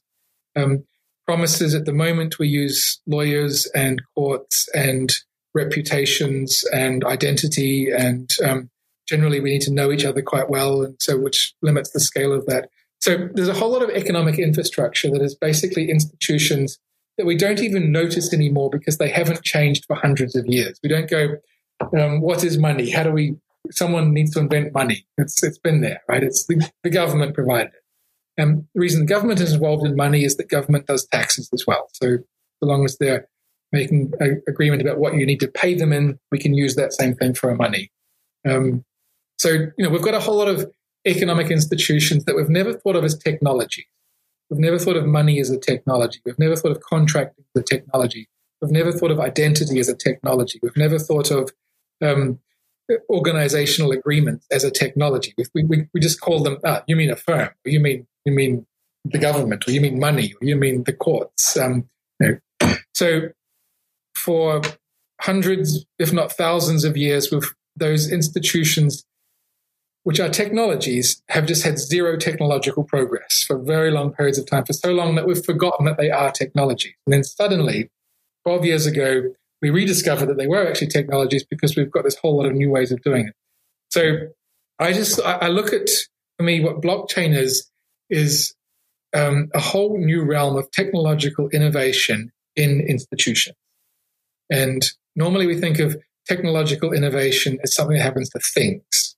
Um, you know, machines, materials, um, robots, um, just stuff in the world. We don't think of technological innovation as things that happens to institutions, social rules for cooperation. What blockchain is, is the first generation of a whole new realm of technological change that is focused on institutions. Um, this is surprising to everyone because we we just none of us have experienced this in living memory. Um, going well, this back. is the first time it's happened, right? Like the, nothing's ever really changed. Well, like, no technology has changed. The last time it happened was, I want to say, around the middle of the 19th century when we invented calendar time and the work, and when we synchronized clocks. When we synchronized, uh-huh. when we all started having the same clock time, we could all turn up to work at the same time, which gave us the workday. The workday gave us this idea of organizing firms around the workday, which gave us modern corporate organization. That then gave us a need for modern finance, and on we go. So, yeah, okay. I think that the last time was synchronized clocks, mid middle century. The first the, the first use of that was train timetables, but um, again, we don't even think of that as a technology. It's just of course, we it's have the time. of course, but um, that's a so that's an institution in the sense that coordinates groups of people to cooperate at very low cost. I'm just going to turn up at nine. I know you're going to turn up at nine. We're all going to turn up at nine and start doing a thing, right? We can do that because um, of that institution, institutional technology. We've got synchronized time. The, the time before that was back in the 14th century when we invented double entry bookkeeping, which gave us the joint stock company, which gave us the ability to finance, um, to have distinction between finance and control of an organization. Single entry bookkeeping, you have to trust someone. Double entry bookkeeping is trustless, trustlessness, because we can verify um, who is responsible for what, because these books have to balance. So that was the last. So you know, in the last thousand years, we've kind of had it's happened twice. Now it's happened three times. Mm. But those previous two times it happened, which gave us trustless, gave us the corporation and therefore finance and, and modern capitalism, whatever, and then synchronized coordination around time, which gave us um, modern industrial capitalism and the workday and, and, and so on. Um, those were specialist things that you know, that gave us a way to organize work. That's it. It didn't do anything for money or whatever. Synchronizing time was profound for society, but it didn't fundamentally change contracting or you know whatever. This time, the third time in a thousand years, which incidentally happened in our lifetime, which is incredible, and it happened just 12 years ago. And I can't believe more economists uh, haven't just dropped everything and go, "Wow, the most interesting thing in economics in a thousand years just happened. I'm going to focus on this." Um, it's, I, but again, it's a story for another time as to why the rest of the profession hasn't seen this. But um, what just happened was a new general purpose technology for institutional for just for um, an institutional toolkit just got built. We can rebuild a whole range of base layer institutions in an economy: money, contracting, organization, um, um assets, registries, identity, right?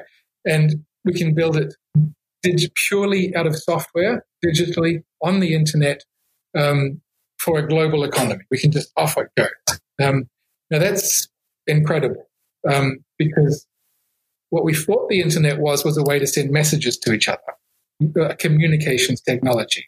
It's amazing. Um, we'd never thought that it was also a economic technology to build economic institutions because we already had those. Um, um, so at the moment, we're living in a weird world where we've got both simultaneously. We've got the old ones that were perfected over a thousand, a thousand years. And, you know, they, they, work pretty well, except where they don't, um, which is, let's say, for 2 billion people on this planet, they do not work very well. Um, money is horrible in Venezuela. It's, it's barely functioning in Iran. Um, the legal system and contracting is more or less broken across at least two continents on Earth. Um, so, you know, we've got a whole lot of failures as well. I mean, it works spectacularly well in Australia in Europe, in North America, um, in you know in, in, large parts of East Asia. But um, you know, again, it's costly. We we we devote a lot of time to politics. We devote a lot of time to the media. We we we have many lawyers in society and accountants. Um, I'm, I'm going to say one in three people living in these societies is devoted to just providing that economic infrastructure, to providing political institutions and, and government and, um, and so on. So the idea that we've now got a technology that we can start to substitute some of that out is mind blowing. Um, it's still wildly experimental. It's only 12 years old, and really it's only seven years old. And, and strictly speaking, we only just figured out NFTs three months ago. So, you know, there's, and, and we only got DeFi sorted you know, experimentally kind of mm. last year. So we're, we're, we're crazy early in this. Um, but we're living at a time where we've got both of these things at the same time. And I think what's going to happen is in our lifetimes, we're going to start to see more and more of the economy move to, to, to digital, not because more physical things become digital, this stuff, but because more of our institutions become digital. And that's new. We've never had digital institutions. We had digital communication.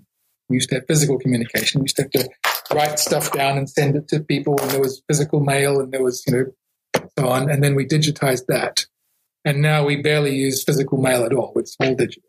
Um, but the idea that uh, this could also be true of our money, our courts, our agreements, our, our, our um, the, the social cooperation that we use, the institutions that we use mm-hmm. to organize a society, that these things could be built out of digital, a digital base layer, um, is is still my. I mean, it's it's. I know it, it, sounds crazy when you say it out loud that you know we're heading in this direction, um, but that's what blockchain brings. So that, that's the significance of blockchain. Is it's it's a fundamental revolution in the technologies of digital of in digital the ability of digital innovation to move into the space of institutions. The 1st mm-hmm. thing it will do is money, then identity. Money plus identity enables us to do contracting. Money, identity, and contracting enables us to do organization. Money, identity, contracting, organizations enables us to start to build new types of communities and, and markets and exchanges.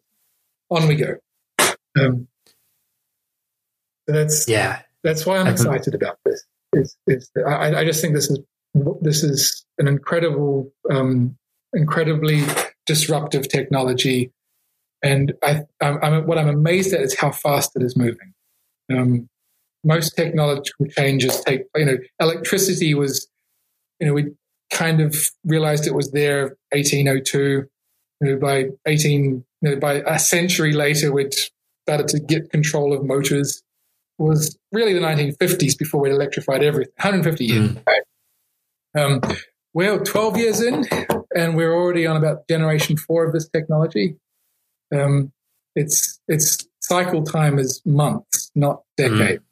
Um, and the reason is that nothing is slowing it down. It's pure open source. There's no intellectual property slowing it down. There's very few organizations. Most regulations and restrictions that, that I just don't even see it. It's, it's, it's, you know, it's just gone completely around them.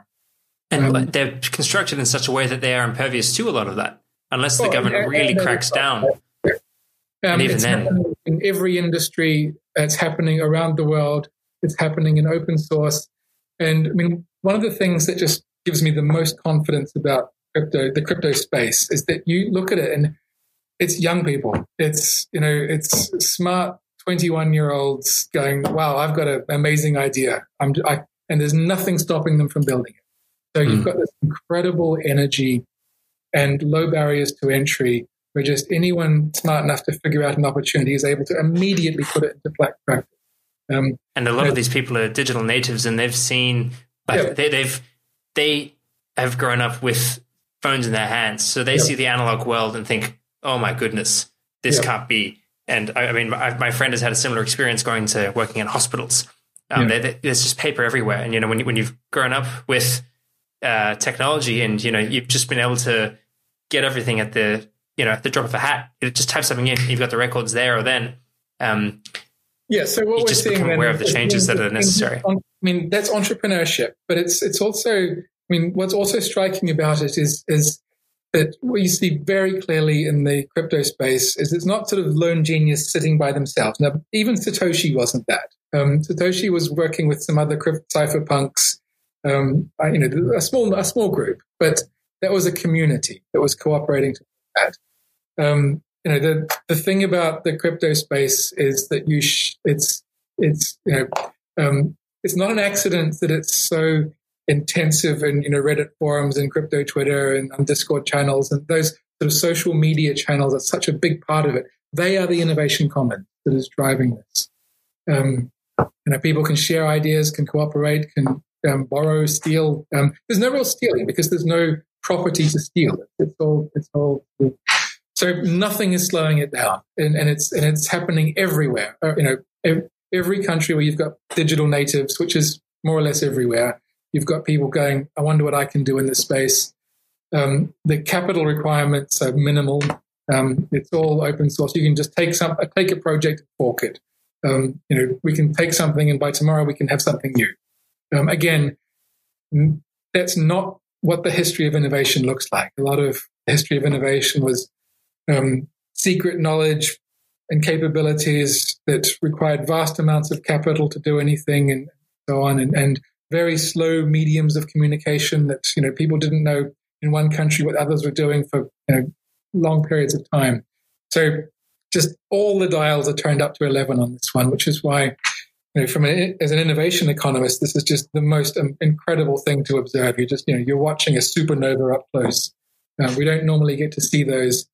Um, you know, those are historical events that we study you know, in history, whereas we're living through this one right now. So, I, think your enthusiasm will make a few converts. I've got a few friends who have been a bit, um, uh, you know, let's just say hesitant or you know, they, they, had, they, had their concerns, but I'm. It's it's it's but the skepticism is just born. I mean, I, I, understand it through the lens of we've never seen an explosion this big up this close before. It's it's it's reasonable to believe that this can't possibly be true.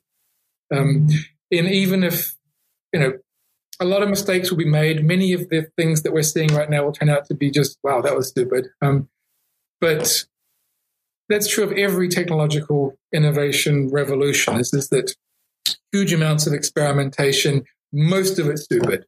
Um, but the the point is to move through those phases as fast as possible, to to try everything out, to learn from it, and and, and iterate. And so, you know, I you know, I think skepticism is healthy in this space, but the idea that if that skepticism is inhibiting you from that learning process or from the then okay, now we have a problem. And this is where I, I, think there is a significant role for government or for you know for, for anything any, any, any sort of you know maybe this is a role for philanthropy um, but just for ways of bringing in as many people as possible into this this this conversation um, this this experimental cooperative endeavor um, minimizing the costs of of, of this experimentation um, the main thing I'm worried about right now is is not what's happening in the blockchain space.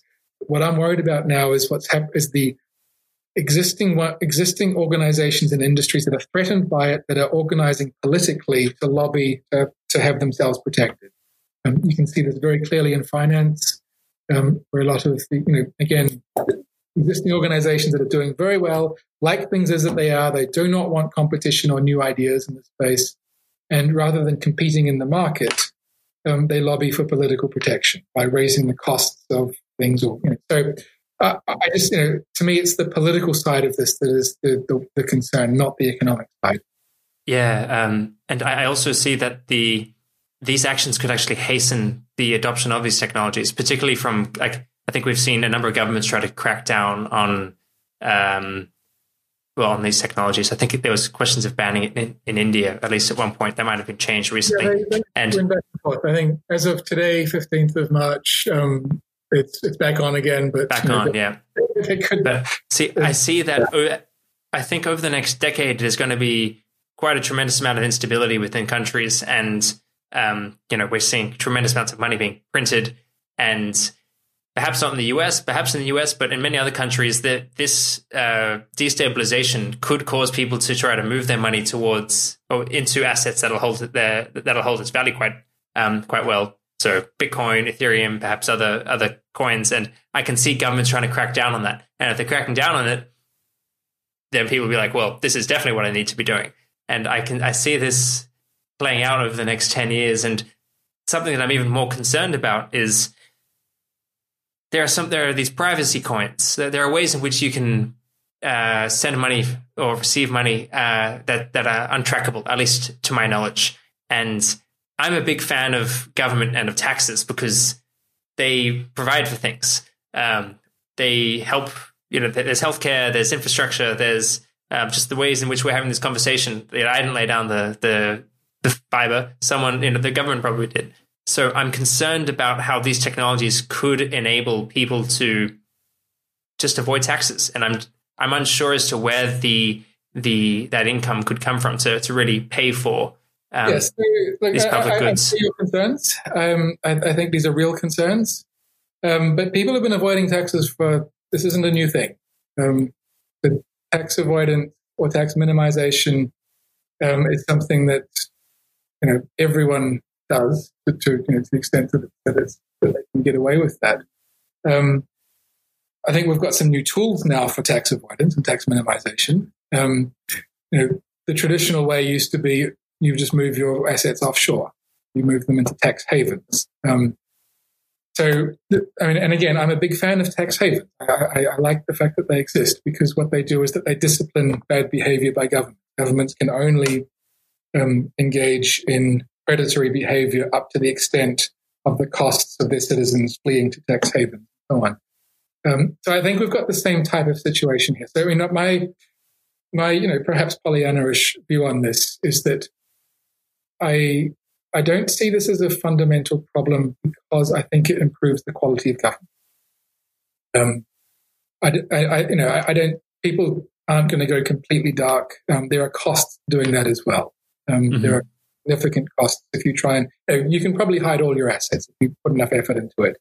But there's a whole bunch of things you won't be able to do if you do. Um, you know, the the you know the fact that you might have to live for six months of your life six months every year in the Cayman Islands is just a tiny fraction of the inconvenience you're going to experience um, in, in, this space. So, uh, so I think that there are there are countervailing forces that limit the extent to which that that extends out. But um, but you know, in that sense, this notion of exit, this notion of people being able of we've now got new options to exit the system, means that on some margins people will exit.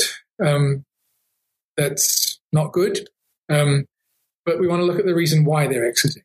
Um, what what what what what did they feel they weren't getting from society that, that enabled them to feel that that was a, that, that just leaving um, was was a better option?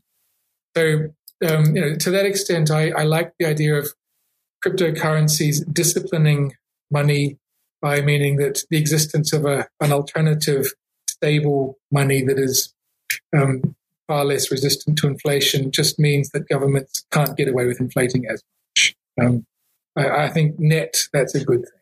But, mm. um, and you know, again, that's, that's, always you know we've always had that exit option in gold. Um, if you were worried about government ruining their currency, you could always just hold gold. And gold, you know, there's always been exit options like that. It's just they've always been a bit inconvenient. You can't pay easily with gold. You've got to worry about someone stealing it, and it's where do you even buy it from? So now we've got digital gold. Yeah. Um, so more people have, now have that exit option. Um, yeah, you know, no, I, I, hadn't really thought about that. So yeah. that that really that makes things, I, I, guess, makes me a bit more optimistic uh, in a way because I was quite concerned uh, about that. But um, you've given me reason, like to to I wouldn't say rest, put my fears aside, but just to to uh, yeah, quell them just just a little well, bit. I mean, just just to reiterate that, what my point there is is that I you know this is an example of competition, and the thing about competition is it, it not only potentially provides an incentive, it, it disciplines. Um, mm. It disciplines bad behavior if you've got a competitor. So the thing about being a monopolist is I can raise prices because you can't stop me, because there's no one competing with me to discipline my bad behavior. And the thing about governments is that they can be predatory. Um, they can take your stuff. They can, um, and a lot of retail politics is really about finding a large group that wants a small group to be punished for something and, and, and making that transfer.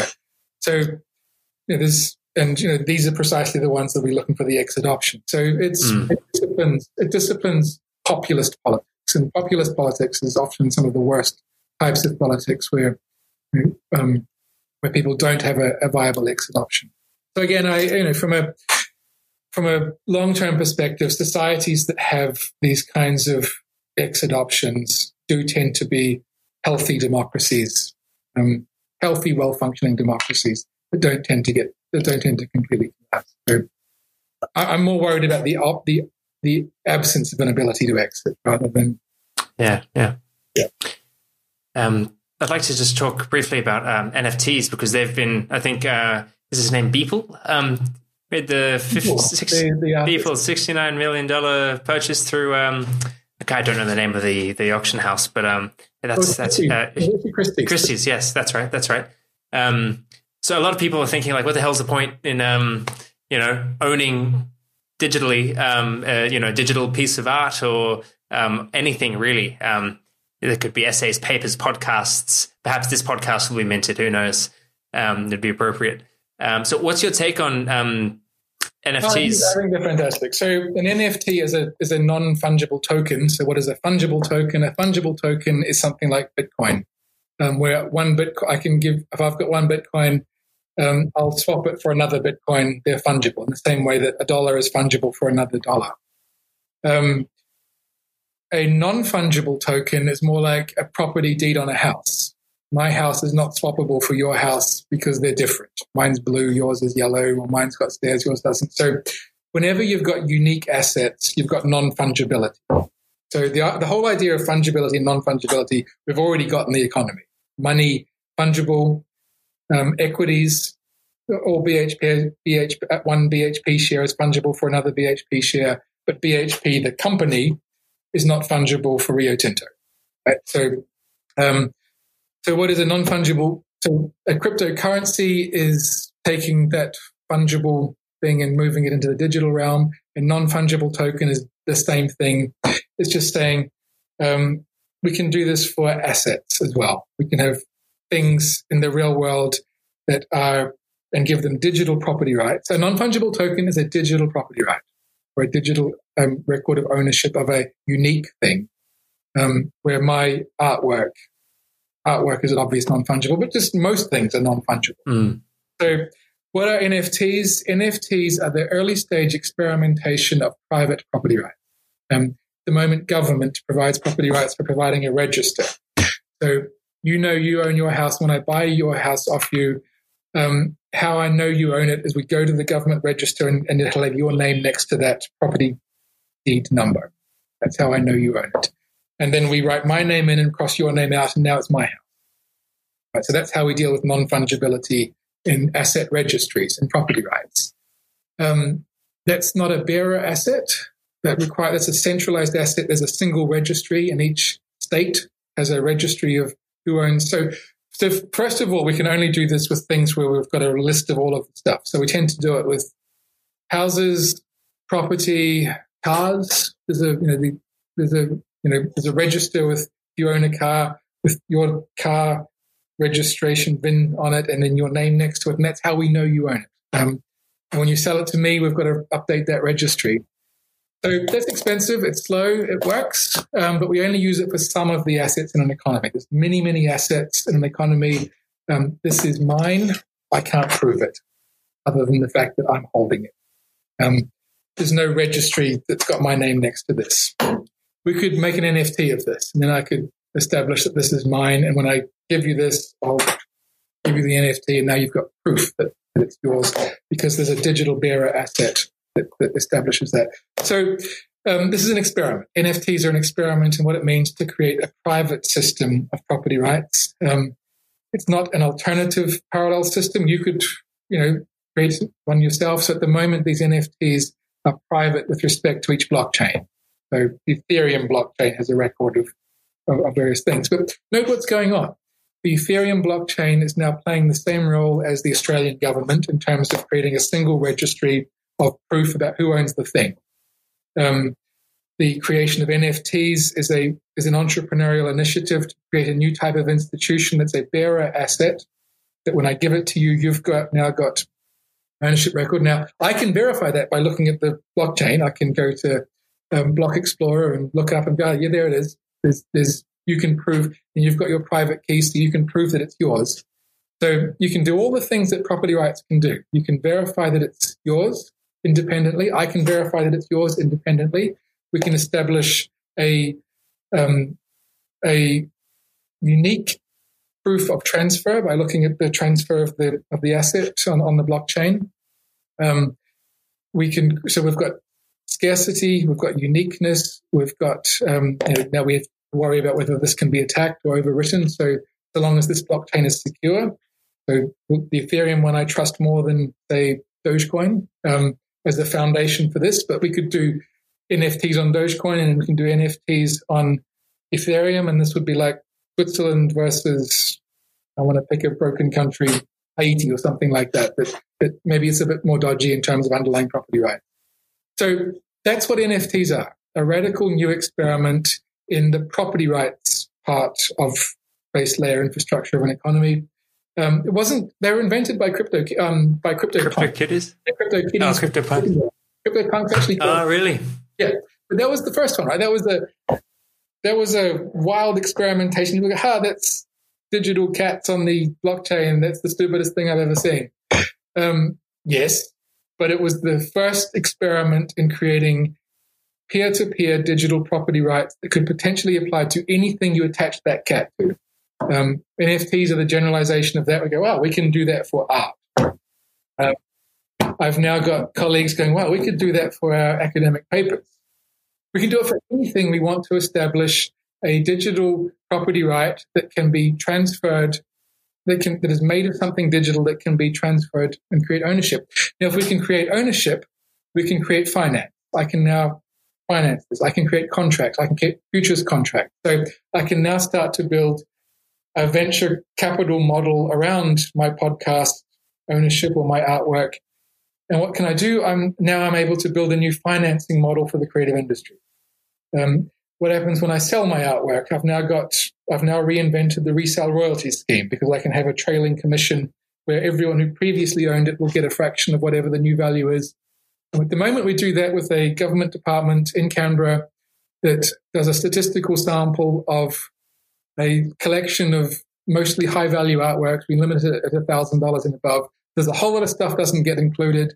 Um, every time we do it, it costs about $400 to administer that thing. So basically, it doesn't, right? Mm. Um, NFTs, we can fix resale royalties. We can do, we can fix finance, venture finance. We can create low cost venture finance for the art sector. We can basically reinvent the economic institutions of finance, property rights, um, ownership transfer, retail, um, trailing commissions, and so on, um, all without ever mentioning the word intellectual property, lawyers, accountants, um, government bureaucrats running large arts administration and agencies. We haven't politicized it. We don't have to have a committee that votes on which one gets in.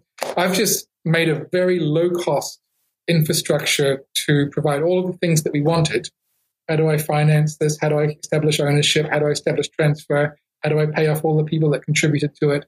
And how do I do this for um, basically 37 cents of gas fees or you know, maybe $12 or, whatever it is? But yeah. Um, and how do I do it in such a way that I'm absolutely confident that this is safe and hasn't been hacked and isn't been corrupted and, and works globally? Doesn't just work, you know. So, I mean, you know, that's I've, I've painted a very rosy picture there. Um, but that's the vision, right? Now, whether yeah. that actually works in reality or we just end up with lots of lots of spam cats on the internet, um, you know, there's a worst case scenario and a best case scenario. But um, that's what NFTs are. NFTs are an experiment in digital property rights, and we haven't had an experiment in property rights since 1066. Right? It's been a long time since we've really tried to. Not 1066, maybe 1632, the um, invention of copyright. Um, so it's it's been a long time between innovations in, in this space, um, but we just got a we just got twelve of them yesterday, um, and you know a whole bunch of it recently. So very exciting times for innovation. I mean, the whole theme of this talk has been innovation in institutions. Yeah, and just that how this used to be wildly expensive. You used to have to build a country and start an army and defend yourself and create a parliament and then a media, and then you could build institutions. Now, some code. Cool. We yeah. can we can we can at very low cost innovate in institutions, which means we can potentially find some new ones on that sort of landscape. And you know, we can search the lens, the institutional landscape, and try and find some better ones, or cheaper ones, or faster ones, or ones that fit better, or you know, it, and it may well turn out that lots of the ones we've currently got are pretty good, um, and they just need some, some digital enhancement. But, yeah, yeah, I think that might be the case because people are people at the end of the day, and we can't digitize ourselves um, no, so much. Yet. Yeah, yeah. um, I know that we're running uh, close to uh, our time. Um, are you happy to wrap up uh, within the yeah. next five minutes? thank you for, for this discussion. I've, I've really enjoyed this. And, um, you know, I, yeah. I, think this theme throughout this of, you know, why is blockchain interesting? What is going on in economics and so on is what I've wanted to point towards is two things is um, innovation is a phenomenally interesting, a, a far more general problem um, than we're, we're thinking. Um, and that the idea of institutions is far more central to understanding how economies work than I think a lot of, um, you know, than, than you would get in an undergrad education. You, you, you barely ever come across institutions, but they're just in the background. Um, but innovation in institutions is, I think, the, the, thing that is most exciting about what's happening in the world today. And that's happening in blockchain. But the thing is, once you can do that, we can then bring in all the other digital technology. So once we've got digital institutions, we can start to layer on AI and and digital intelligence onto that, and we can start to create. You know, VR gives us a digital landscape in which we can move. And, yeah. And 3D printing I'm... means we can we can make anything physical digitally wherever we need to do that, and you know, we can basically move the economy into the digital space, which is not exactly the same as moving it onto the internet or moving it online or you know, to cyberspace or whatever was the you know, earlier metaphors. I think it's digitization that is the real key. Um, but you know, digitization is a new form of automation, and what we've we've, we've you know, the last 200 years, you know, our, our modern history is basically built around the idea that automation is something that takes place over the physical parts of the world stuff, the machines to work, to you know, moving stuff around, making it better, stronger, faster. We've never had automation work over institutions, over human cooper- over the, the mechanisms of human cooperation. Those are those are those are ancient. Um, mm. We've never thought of those as technology. All that just changed recently, but it changed. Blockchain was the final final part of that story, but it was only possible because of internet, open source software, high power computing. Know, there was a whole lot of precur- electricity. There was a whole lot of precursor technologies that had to be put in place to get us to the point where we can now innovate in institutions. But you know, since 2013, we've been able to innovate an institution. and you know, that's the world. You know, this is a before times and after times. Yeah, brilliant. Um, well, Jason, where can people find you online? Um, if people want to you know, so follow your work, catch up? Follow me on Twitter um, at Prof. Jason Potts, Twitter handle. Um, I work at the Blockchain Innovation Hub at RMIT University. Um, just search for us there and you know, see the sort of stuff we do. We, we, push out a lot of the work we do. We push out into Medium posts. We have a podcast called Mint and Burn um, that we produce almost weekly, um, where we look at a lot of the academic discussion around around blockchain technology. But um, follow us on Twitter, check out our podcast, um, go to our website. Awesome. Thank you, Sam. Well, Jason, it's been a pleasure. Yes, mine too. Really enjoyed it. Hey, everyone. I hope you enjoyed that conversation. All of the links to things discussed can be found in the show notes, which you can find either on your podcasting app or on my website at samhbarton.com slash podcast. If you'd like to keep up to date with new episodes and anything else I've got going on, subscribe to my newsletter through my website, follow me on Twitter at Sam H. Barton, and subscribe to the YouTube channel, where you can view all of the podcast episodes as well as short clips of some of the highlights from them. If you enjoyed the show, please be sure to share it with whoever you think might love it, and consider giving it a review on Apple Podcasts. Thanks again for listening, and until next time, stay curious.